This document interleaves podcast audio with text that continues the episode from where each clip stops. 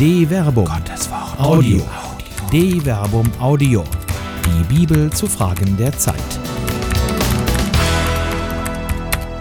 Wieder die vorschnelle Beruhigung. Fürchtet euch nicht.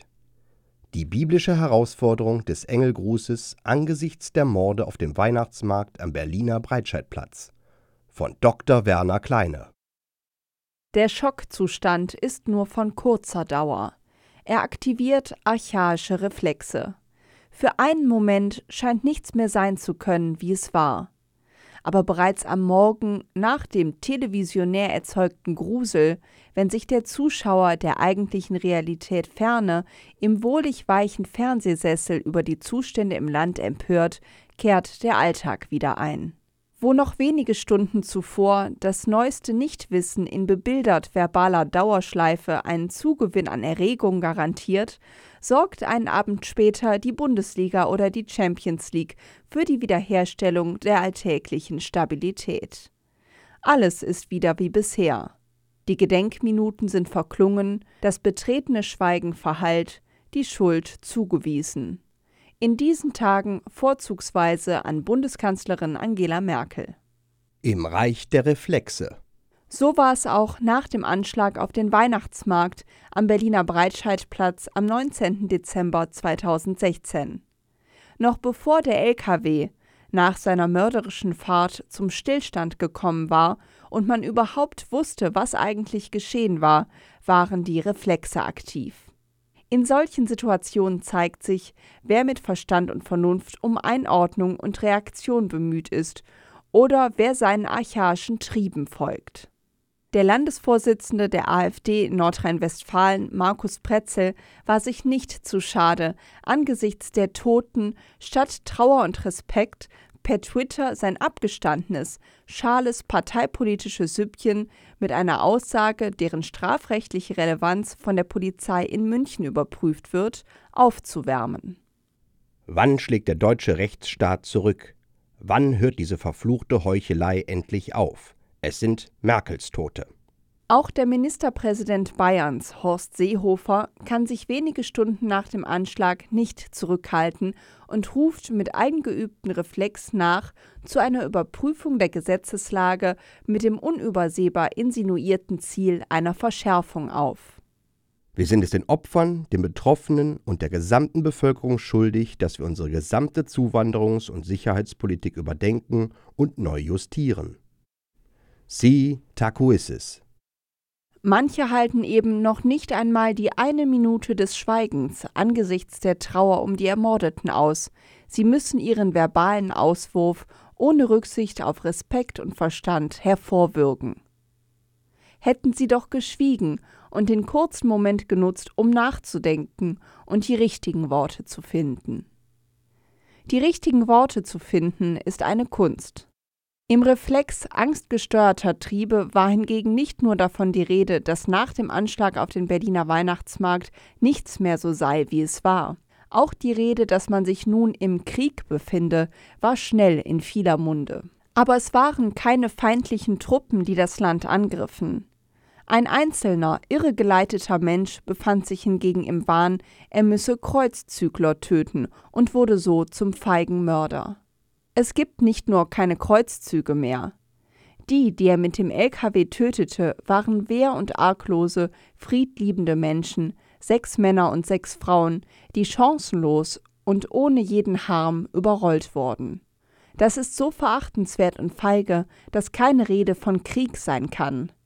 Eine dermaßen ehrlose, schäbige und unmannhafte Tat als Martyrium zu verklären, offenbart, dass diejenigen, die solcherlei Verklärungen benötigen, einen Totengott verehren, keinen Allerbarmer und Schöpfer des Lebens. Was soll das für ein Gott sein, der Freude am Tod vermeintlich Ungläubiger hat, die er doch selbst in und zur Freiheit erschaffen hat? Die Tatsache, dass die sich selbst in narzisstischer Verirrung zu Märtyrern verklärenden Mörder immer wieder laut Allahu Akbar brüllen müssen, lässt auf eine Urangst schließen, dass Gott selbst zum Handeln zu schwach ist. Es ist freilich der gleiche Reflex, der auch die antreibt, die angesichts des plötzlich hereinbrechenden Todes über 12 Menschen nicht zu echter Trauer in der Lage sind, sondern ihrer Angst mit einem Reflex schwallhaften Schwatzens, einem Pfeifen im dunklen Walde gleich begegnen. Man möchte jenen, die mehr ängstlichen Kindern gleichen, den gestandenen Männern und Frauen, denen man sein Leben anvertraut, mit dem biblischen Gruß der Engel begegnen. Fürchtet euch nicht. Wenn das Unerwartete in den menschlichen Alltag hereinbricht.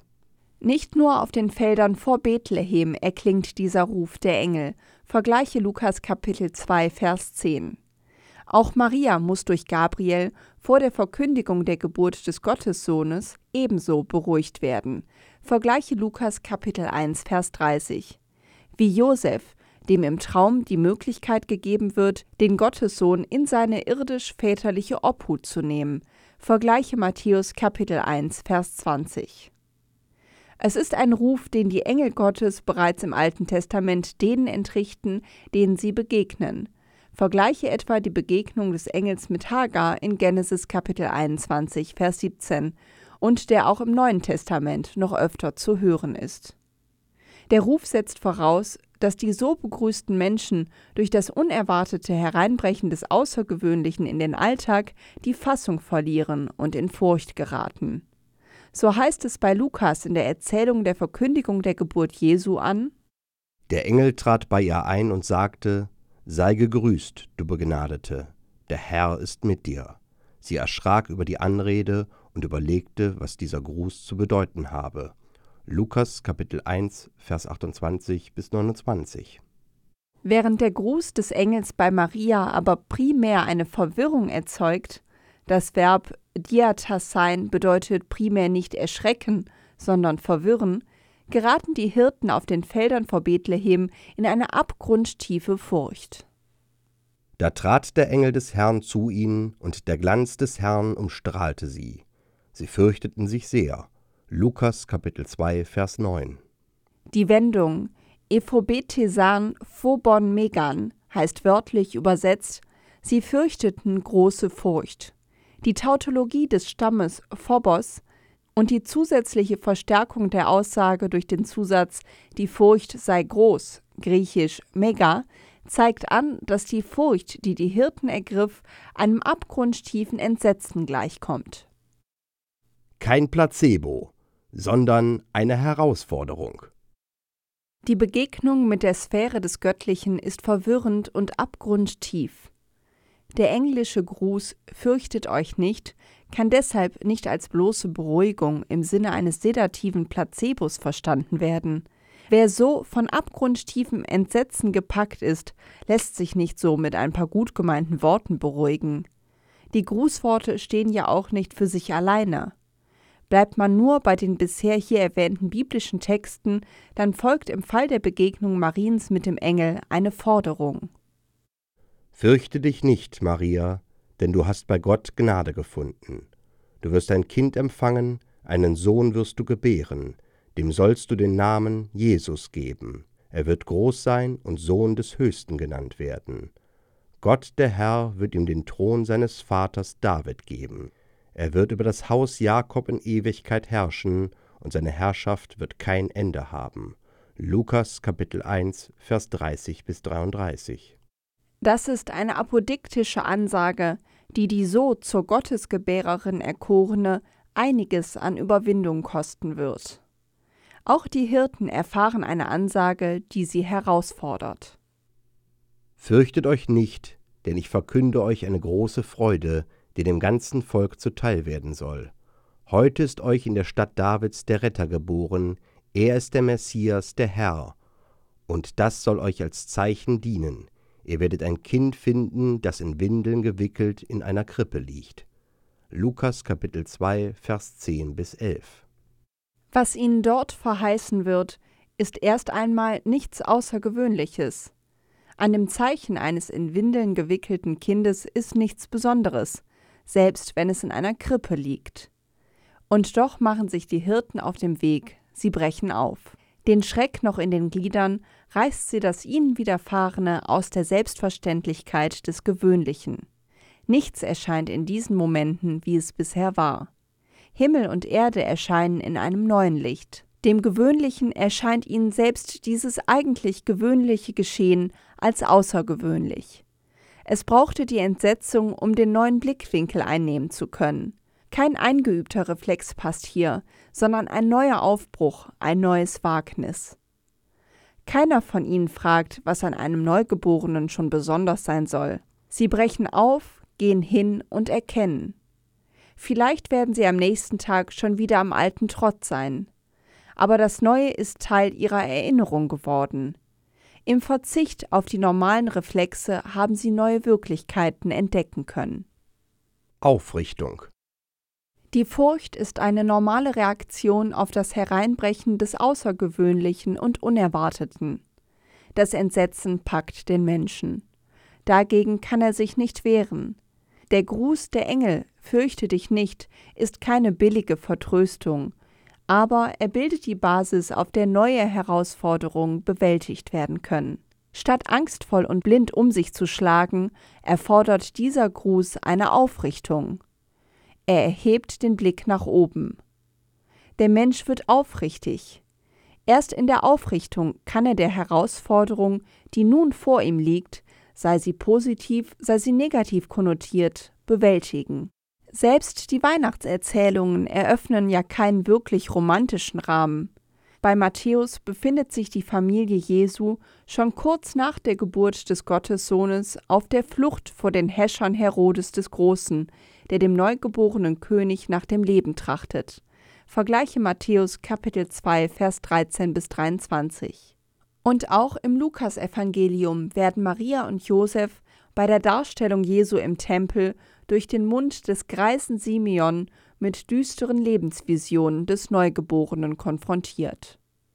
Und Simeon segnete sie und sagte zu Maria, der Mutter Jesu: Dieser ist dazu bestimmt, dass in Israel viele durch ihn zu Fall kommen und viele aufgerichtet werden. Und er wird ein Zeichen sein, dem widersprochen wird. Dadurch sollen die Gedanken vieler Menschen offenbar werden. Dir selbst aber wird ein Schwert durch die Seele dringen. Lukas Kapitel 2, Vers 34 bis 35. Einmal mehr wird deutlich, dass der Gruß der Engel nicht nur kein Placebo ist. Den so gegrüßten Menschen bleibt ihr Schicksal nicht erspart. Und trotzdem richtet der Gruß auf. Er macht stark. Er schafft die Basis, die Herausforderung, die das Leben bereithält, auch zu meistern. Der Gruß der Engel erweist sich damit als Anspruch, sich nicht von Angst überwältigen und von archaischen Reflexen überwältigen zu lassen. Im Angesicht des Todes. Bereits in der Vision des greisen Simeon begegnet der Gottesgebärerin das Todesschicksal ihres Sohnes. Ihr, die angesichts des Grußes Gabriels mit Verwirrung reagierte, wird nichts erspart bleiben. Kein Schmerz, keine Trauer. Und doch muss sie sich der Herausforderung ihres Lebens stellen. Wie aber kann das gelingen?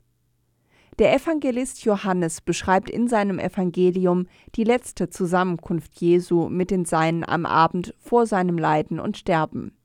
Jesus hält bei ihm große und lange Abschiedsreden, die die Jünger auf das Entsetzen des folgenden Tages vorbereiten sollen. So spricht Jesus: Euer Herz lasse sich nicht verwirren. Glaubt an Gott und glaubt an mich. Johannes Kapitel 14, Vers 1. Johannes verwendet hier für verwirren das Verb taras sein, mit dessen Derivat Lukas die weiter oben dargestellte Reaktion der Maria auf das Eindringen des Engels beschrieben hatte. Die Furcht kann zur Verwirrung der Herzen führen. Wer im Herzen verwirrt ist, reagiert ohne Kopf und Verstand. Er liefert sich den eigenen Reflexen aus. Genau darin liegt das Diabolische, wortwörtlich also das Durcheinanderbringende, das jede Ordnung in Gefahr bringt. Wer die Verwirrung des Herzens nicht in den Griff bekommt, öffnet der Verleumdung Tür und Tor. Die oben zitierte Einlassung Markus Pretzels ist das beste Beispiel für jemanden, der vor Angst der Verwirrung anheimgefallen ist und sich der oberflächlichen und trügerischen Schönheit des Diabolischen hingibt. Der Aufforderung Jesu, die Jünger sollen sich nicht verwirren lassen, folgt hingegen eine Therapie. Glaubt an Gott und glaubt an mich. Johannes Kapitel 14, Vers 1.